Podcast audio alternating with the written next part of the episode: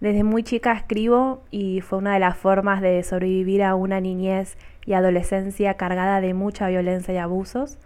Y desde el 2004 también comparto lo que escribo en el blog mehacebienescribir.com.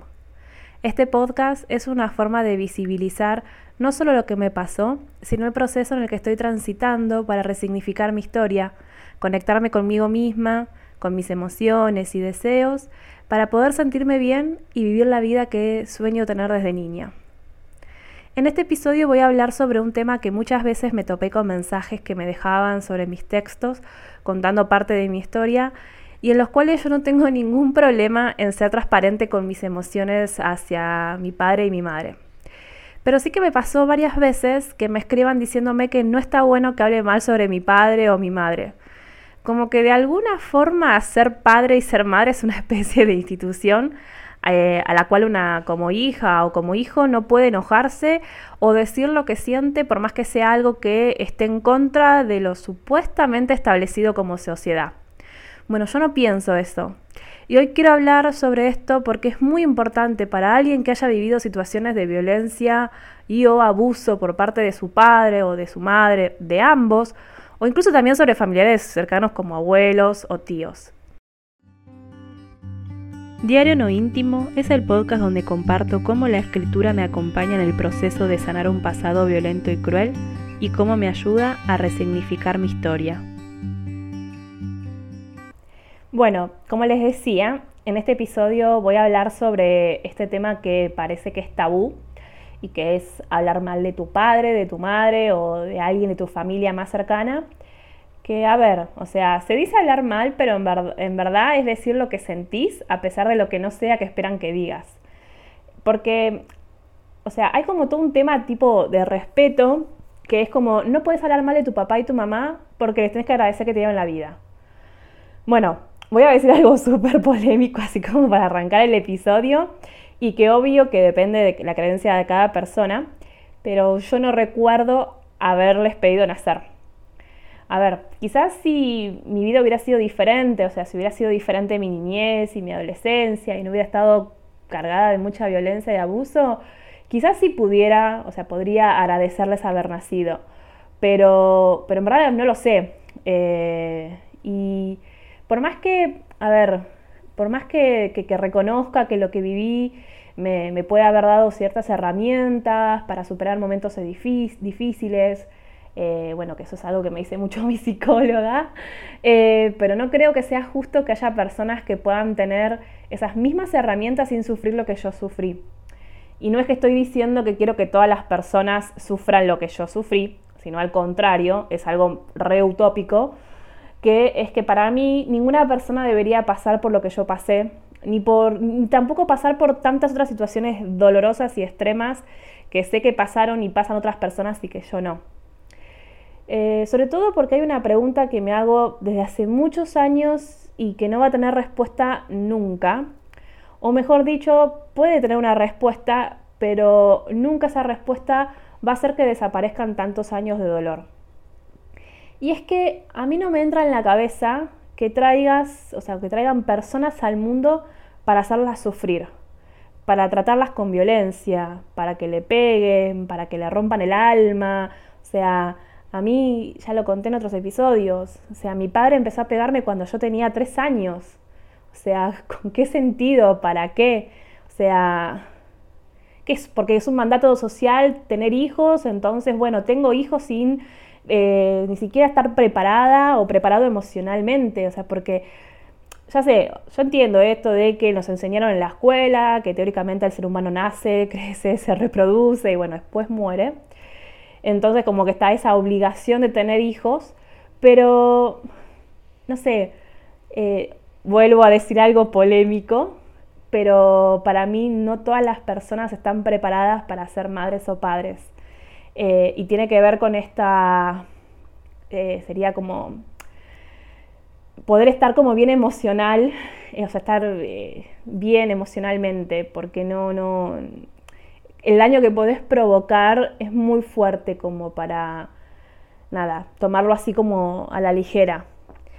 Yo sé que esto que me estoy planteando ahora es algo que la generación de mi madre, mi abuela y bueno, más allá quizás ni se lo pudieron plantear. Y yo sí, porque bueno, de hecho hoy tomo la decisión de no ser madre por, por diferentes motivos. Y, bueno, uno de ellos es porque creo que el mundo es muy injusto y cruel como para obligar a alguien a vivir en él. Eh, bueno, ya se está poniendo medio oscuro todo. Prefiero volver a esto de que para mí, bueno, está y hay que permitirse hablar mal de tu padre o de tu madre o de alguien de tu familia cercana. Como les decía, muchas veces me encontré con el planteo de que a mi padre tengo que respetarlo y más ahora que está muerto, porque no sé, es como esto de que tengo que respetar su memoria. Y yo les juro que no lo entiendo. ¿Por qué debería respetar a alguien que no me respetó? ¿Por qué debería callarme sobre lo que siento? ¿O por qué debería callarme y, ocultar mis emociones? O no sé, hacer de cuenta que no pasó nada. Porque encima de eso, o sea, me tengo que bancar hasta que me digan frases como, ay, solta, ya pasó, da vuelta a la página. O sea, pero ¿de qué están hablando? sí, tenía ganas de insultar, pero me lo reprimí. Eh, porque me enoja, eh, me enoja porque, a ver, sobre todo en mi adolescencia, me quisieron, o no, bueno, mejor dicho, o sea, me dijeron que eso es lo que tenía que hacer para estar bien o de alguna forma sanar mi alma. Y, ahí está eh, el tema de este episodio. Porque para mí hablar sobre lo que te pasó, o sobre lo que viviste, eh, sobre lo que te hizo daño, sobre lo que te duele por lo que te hicieron o porque justamente no lo hicieron y, bueno, eso te hizo sentir invisible o ignorada, porque, a ver, no hay una sola forma de ejercer violencia y abuso. Y yo no sé si hay forma de sanar el alma. O sea, yo en verdad me conformo con decir que quiero sentirme bien y estar tranquila. Pero para eso hay que sacarse todas las emociones reprimidas y emociones que nos duelen y que llevamos cargando durante muchos años. Y eso lo aprendí también hace poco. Eh, y lo lamento, pero si la forma de, hacerlo es contar lo negligente que fue tu padre o tu madre o algún familiar cercano, o sea, lo lamento, así debe ser. Porque encima, a ver, no es que hablas mal de tu padre o tu madre, contás lo que hicieron o dejaron de hacer. O sea, que sea algo que no se espere que, eh, que eso haga una madre o un padre, no significa que cuando yo lo cuente esté hablando mal. Porque si no quieren que hable mal de mi padre o de mi madre, hubieran sido buenos padres y madres, con lo que eso significa. Em, la primera vez que me dijeron que no podía hablar mal de, mi padre fue cuando tenía unos 7 u 8 años. Recuerdo que eran unas vacaciones de invierno y como yo con mi familia vivía en Bahía Blanca, las vacaciones era ir a la ciudad de Buenos Aires a visitar la familia. Me acuerdo que estábamos en un local de, comidas rápidas, eh, estaba mi abuela paterna, o sea, la mamá de, mi papá, y la abuela materna de mis primos. Y, a ver, no sé por qué, pero yo dije que, quería que, que, mi tío sea realmente mi papá, porque cuando yo, porque yo mi papá no lo quería. Eh, o sea, mi tío es el hermano de mi papá. Eh, me acuerdo la cara de tanto de mi abuela como de la abuela de mis primos. Abrieron los ojos y obviamente era cara de, o sea, lo que estaba diciendo estaba mal. Pero bueno, por lo menos me acuerdo que, la abuela de mis primos me preguntó por qué decía eso. Y, yo le dije que porque mi tío me trataba bien. Las dos de, de alguna u otra forma me dijeron que no diga nunca más eso pero, a ver, no dejarme decir lo que sentía no hizo que dejara de sentir lo que sentía. Eh, me acuerdo que, me dijeron que, por ejemplo, mi papá sí me quería porque hacía muchas cosas por mí, eh, como trabajar para que yo vaya a la escuela. También hubo veces en los que me escribieron, eh, cuando yo comparto mi, historia en diferentes textos en mi blog, eh, me escribieron diciéndome que, también tienen recuerdos tristes y feos sobre su padre o su madre, o bueno, también abuelos y tíos, pero que no era tan grave como lo que yo contaba que tuve que vivir. Y para mí es sumamente importante que, sepas que no importa qué tipo de violencia ejercieron sobre vos, O sea, y ni siquiera si fue una vez, dos veces, o si no hubo violencia física, pero sí sentís que, que te hicieron sentir mal, que te menospreciaban, que, que te hacían sentir invisible, te insultaban, o no sé, hasta incluso si fueron súper exigentes con vos en la escuela y eso te hacía sentir mal. O sea, lo que quiero decir y que quede claro es que no es que existe como un medidor de cuán grave fue lo que te hizo sentir mal. O sea, todo es válido y, no hay que comparar el dolor de otras personas como bálsamo de, ay, bueno, por lo menos a mí no me pasó esto. No te pasó lo mismo, pero si estás resonando con lo que vengo hablando, y, o si por ejemplo leíste alguno de mis textos, eh, claramente hubo algo que te hizo sentir mal. Y quizás hasta tus padres o, familiares no lo hicieron queriendo y, puedes hablarlo igual y de esa forma resignificar lo que te pasó. Y si bien no va a desaparecer, porque lo que una vivió eh, no desaparece, pero por lo menos ya no te pesa, o sea, ya no te hace sentir dolor. A ver, por ejemplo, no sé, en los casos en que hayan sido exigentes para que te saques buenas notas en la escuela, y, y si bien, bueno, eso seguramente produjo emociones molestas, y incómodas e incluso dolorosas, eh, porque muchas veces vienen cargadas con, frases que, nada, dañan tu autoestima y, confianza. Seguramente si hablas del tema ahora con, tus padres, te vas a encontrar con que la respuesta es que lo hacían pensando que era lo mejor para vos y para tu futuro. Y por más de que vos estés seguro que la respuesta va a ser esa, yo igual te invito, si podés obviamente y si querés, a que lo hables para ver la situación desde la otra perspectiva y de esa forma sea como más fácil procesarlo. Porque más allá de que, bueno, realmente haya un deseo de estar haciendo algo bien para tu futuro, es completamente válido que vos lo hayas sentido de otra manera y que te haya producido dolor, eh, ansiedad, angustia, eh, sentir que nunca eh, llegas a, cumplir los deseos de los demás o como que esta cosa de estar siempre buscando la perfección, que bueno, sabemos que no existe. Eh, y bueno, también esa cosa de como si las personas eh, viniéramos al mundo a satisfacer a nuestros padres y madres, ¿no? O sea, no es, para mí no es así para nada, pero, pero bueno, vuelvo a lo, que, a, lo mismo que dije hace un rato, eh, porque encima que no pido nacer tengo que hacer o ser, dejar que hagan conmigo lo que otras personas quieren, sin importar que eso me produce mucho dolor y que no me gusta, o sea, eh, bueno, dejémoslo ahí. Pero bueno, es importante que puedas decir o escribir, y creo que a muchas personas les sirve más escribir, sobre todo porque es algo anónimo y, que haces para vos misma o para vos mismo, es decir, no, no tenés la obligación de compartirlo. Pero es importante decir o escribir, poner en palabras lo que te dolió, lo que te hizo mal, eh, lo que te hizo sentir menos. A ver, por más que en el momento en el que te pongas a querer expresar todo eso que tenés adentro, en ese momento eh, seguramente vas a querer llorar, vas a vivir, a revivir, mejor dicho, recuerdos, eh, pero es normal, es normal y es bueno. O sea, sí, ya sé que puede empezar a pensar tipo, che, Vir, ¿cómo que llorar está bueno? Y sí, a mí me costó 36, 33 años aprender a llorar y aprender que llorar es bueno, pero, pero bueno, hoy por hoy, por ejemplo, agradezco que puedo llorar y lloro cada vez que lo necesito, porque es una descarga súper necesaria.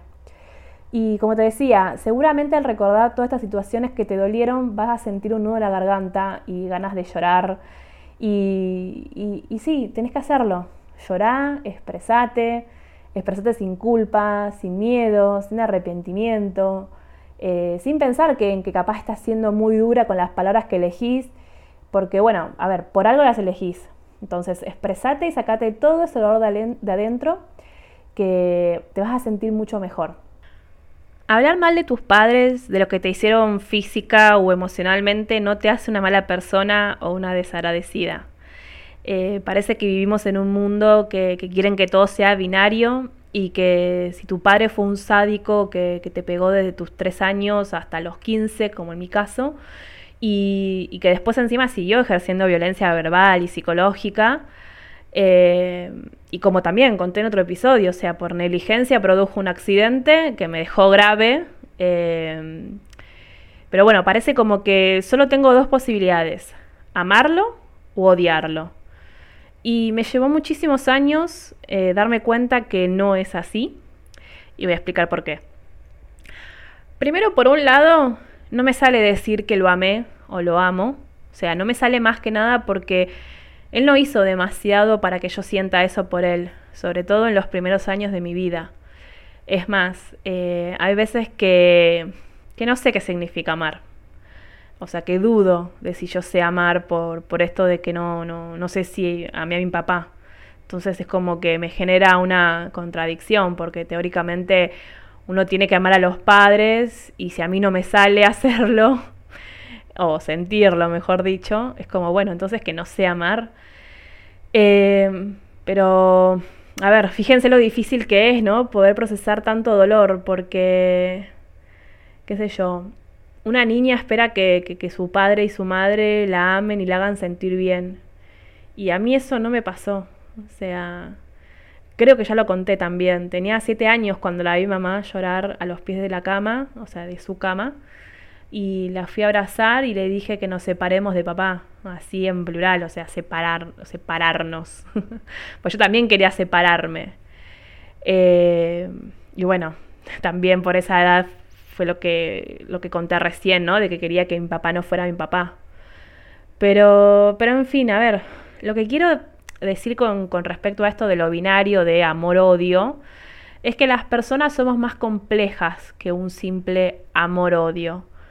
Eh, si bien lo dije y escribí un montón de veces, me es más fácil recordar todas las veces que pensé y que dije para adentro mío, te odio, porque no recuerdo haberle dicho te amo o si se lo dije, decirlo sinceramente y no como, como un mandato. Pero al mismo tiempo, y, acá es donde aparece todo esto de lo complejo que estoy diciendo, em, creo que era el 2001 o 2002, él nos llevaba a la secundaria a mi hermana y a mí, y antes de subirse al auto un día, eh, cayó redondo al piso, inconsciente. Eh, él ya tenía antecedentes de complicaciones cardíacas, o sea, ya había tenido, creo que tres o cuatro infartos ya para esa época, no me acuerdo, le habían puesto estén, o sea, un montón de, problemas ya todos relacionados con, el corazón. Y en ese momento yo me preocupé, o sea, me acuerdo que grité pidiendo ayuda, que llamen una ambulancia, eh, me puse a desabrocharle la camisa a la altura de la garganta y de los puños para que no tenga como nada apretado. Eh, o sea, sí, sí, sí, en parte, o sea, lo que estaba haciendo era queriendo salvarle la vida. Eh, y bueno, después hubo varias veces que lo, que lo fui a ver al hospital. Eh, pero, por ejemplo, al mismo tiempo, cuando cumplí los 18 años, que, acá en Argentina es la mayoría de edad, o sea, lo, lo comento porque no sé si es así en todos lados, ¿no? Pero yo me sentí con el poder de decir, o sea, te vas a la mierda, no te quiero ver nunca más. Y desde mis 18 años hubieron periodos muy largos en los que no tuve relación con él y otros en los que sí, en los que me acerqué e intenté tener una buena relación con él. Eh, no sé, era, e, e, eran como momentos en los cuales esto, ¿no? Intentando de alguna forma buscar la, la manera de borrar tantos años de sufrimiento. Eh, pero lo hice sin decirle lo que realmente sentía, o sea, forzaba la relación y me forzaba a mí misma porque de alguna forma estaba como queriendo meter bajo la alfombra todos los te odio que le dije en silencio, ¿no? Y, no pude, no pude tener una buena relación con él. Eh, en principio, o sea, el principal motivo era porque él se jactaba de que gracias a que él tuvo mano dura conmigo, eh, yo soy la persona que soy. O sea, es como que, ay, yo soy un, me acuerdo esta frase, yo soy un diamante, o sea, él decía, eh, Virginia es un diamante pulido gracias a mí y cómo la eduqué. Y, y no lo estaba diciendo, o sea, porque me acuerdo que hubo una charla una vez eh, que estaba, estaban mis tíos, estaba mi abuela, eh, estaba el abuelo de mis primos, incluso estaba mi pareja también, creo ahora, no, ahora no me acuerdo, pero bueno, estaban hablando de, esto de la violencia física eh, como que era algo que no estaba bien hacer. Y, él dijo que no estaba de acuerdo, que sino que, que se fijen cómo había salido yo. Y, me miró con, esa cara de, orgullo. Ay, no te. Ay, me, pone mal acordarme.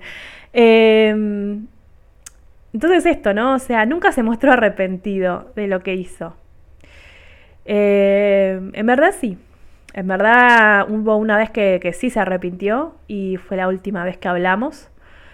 Eh, yo hacía varios meses que, que no le hablaba y que no nos veíamos. Y, bueno, nos reunimos con mi hermana en un bar. A ver, yo más que nada fui a acompañar a mi hermana porque ella sí quería decirle varias cosas que sentía sobre lo mal padre que fue. Y la acompañé porque ella me lo pidió y bueno, era como... Yo, tenía que ir porque tenía que protegerla, ¿no? Eh, o sea, una especie de estar ahí y si veía que ella necesitaba ayuda o que la cuide, eh, nada, poder ayudarla, ¿no? Y entonces, en esa reunión que tuvimos, la que hablaba era mi hermana, o sea, la que habló era mi hermana, pero bueno, empezó a llorar, a llorar y, no podía como hablar de, tanto llorar. Entonces, en un momento me miró y me preguntó qué quería decirle yo, o sea, si yo tenía algo para decirle. Y le hice una pregunta que tenía muchas ganas de hacerle. Y es, ¿Por qué tanta violencia hacia nosotras? ¿Qué te hicimos para que seas tan violento con nosotras? Y él me respondió. O sea, obviamente yo ya sabía que la respuesta no iba a ser suficiente y que de hecho no hay respuesta ni motivo que justifique lo que él nos hizo. Pero lo miré y le dije que lo perdonaba, pero que decidía no tener más relación con él porque verlo y hablar con él me hacía recordar todo lo que me hizo vivir y, que yo necesitaba sanar todo eso para estar bien. En otro episodio seguramente voy a hablar sobre esto de que le dije que lo perdonaba porque en verdad no lo perdoné. Pero en esa época, como les digo, eh, también estaba como esta cosa, no sé, me sentía como obligada a buscar la forma de perdonarlo para, poder sanar. Eh, pero bueno, eso lo dejo para otro episodio porque si no me voy a ir muy por las ramas. Eh, pero bueno, como les digo, o sea, le dije eso, ¿no? Que yo decidía no, no tener más relación con él porque no me hacía bien. Y a los siete meses de, esa charla murió. Y aunque no lo crean, yo lloré su muerte. Eh, y acá es donde podés pensar, o sea, ¿cómo que lloraste su muerte, Vir? Eh, no es que, o sea, sí, por más de que muchas veces decía que sucediera eso, eh, no era algo bueno el que ya no tenga, eh, o sea, a ver, ah, perdón porque me moviliza todo esto, pero ya sé que yo un montón de veces decía que se muera, eh, ya sé que la última vez que había hablado quería no verlo nunca más, o sea, o mejor dicho, no verlo ni hablarlo para así poder sonar. Y, bueno, esto era como una gran ayuda, no sé cómo decirlo, pero bueno. pero bueno, también les dije que las personas somos complejas, ¿no? y me acuerdo que en ese momento nadie me entendió que incluso hasta hubo personas que me juzgaron. O sea, me juzgaron que yo esté llorando. Eh, no sé, han pensado que era un acto, no, no tengo ni idea. Pero no me acompañaron de la forma en que se acompaña a una persona que está pasando por un mal momento, independientemente que entiendas o no lo que está viviendo, ¿no? Pero no me quiero ir por las ramas. Sino, bueno, de esta forma, o sea, contar esto para, para mostrar que, hablar mal de tu padre y de tu madre eh, no significa que sos mala persona o que no te importen, eh, o, hasta incluso que, los podés amar, que los podés querer. Eh, pero es difícil. A mí todavía me cuesta, me cuesta como entender bien las emociones que me generan mis familiares más cercanos, también como mis abuelos y mis tíos que que sabían sobre la violencia que ejercía mi papá sobre, sobre mí y no hicieron nada para detenerlo. No hicieron nada. Y, y aún así los quiero.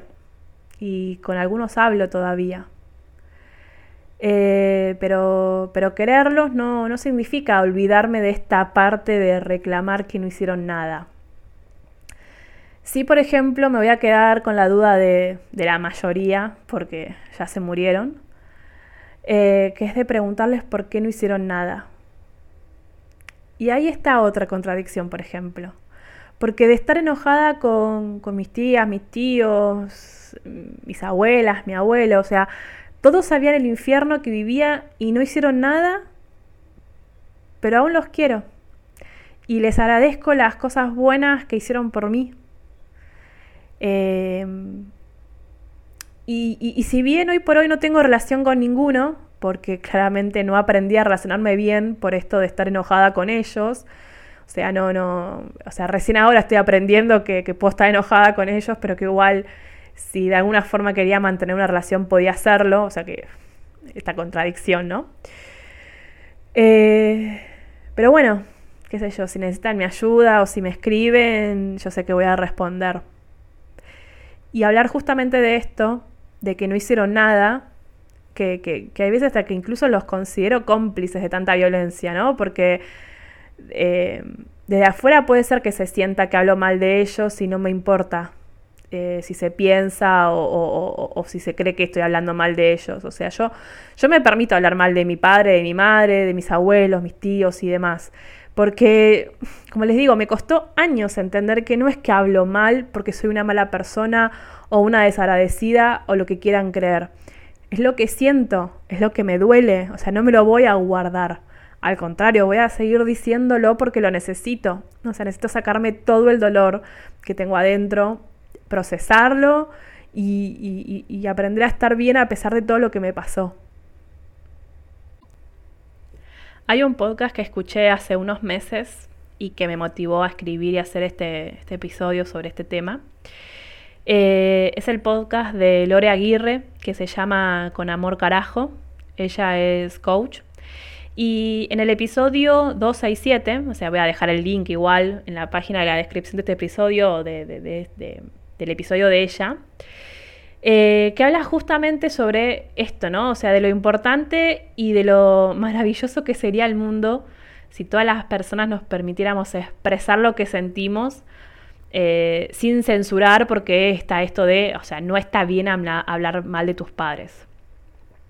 Te recomiendo que lo escuches porque ella habló mucho sobre este tema y de las diferentes formas en las que una persona puede sentir dolor por la crianza y padres que tuvo. Ella habla sobre esto de que está como prohibido expresar lo que tus padres hicieron o no hicieron y que te produce dolor o, incomodidad emocional, porque, a ver, a mí hasta a veces me pasa que, hablar sobre lo mal padre, que, que fue mi padre, y encontrarme con una persona que directamente no tuvo padre, por el motivo que fuera, me genera a veces como culpa. O sea, como que de alguna forma yo tendría que estar agradecida porque conviví con mi padre a pesar de que fue un sádico que ejerció violencia de todas las formas que se te ocurran. O sea, ¿se entiende lo, lo, mierda que es decirnos las personas que no podemos hablar mal de nuestros padres? Que si hablamos mal y criticamos la forma en que nos criaron somos mal, agradecidas o malas personas. O sea, o sea, todo eso que, que nos dicen, ¿no? Eh, que hasta nos genera culpa. ¿Por qué? o sea, qué injusto, porque, o sea, vuelvo a decirlo, hablar mal no significa que tenés que odiarlo. Hablar es simplemente decir lo que sentís. Y, y acá va un mensaje para que aquellas personas que no tuvieron unos padres así, no sé cómo, cómo caracterizarlos, pero que si a vos te pasó que, que, no tenés nada para decir sobre tus padres, que a veces me cuesta como pensar que exista eso. Es como, para mí, que, que, soy una persona que tengo muchas cosas para decir sobre cómo me criaron, cómo me trataron. para mí, cuando a veces me encuentro con personas que me cuentan que sus padres fueron maravillosos, eh, no sé, es como si fuese un unicornio. no lo puedo creer, me genera emoción eh, de que exista algo así y me produce al mismo tiempo mucho dolor de no, de no haberlo podido vivir así yo. Eh, pero si vos sos de esas personas que, que tuviste la suerte y tenés la suerte de poder decir que, que tuviste una, una crianza hermosa, no invalides a quien tengas enfrente y, y vivió una situación diferente a la tuya.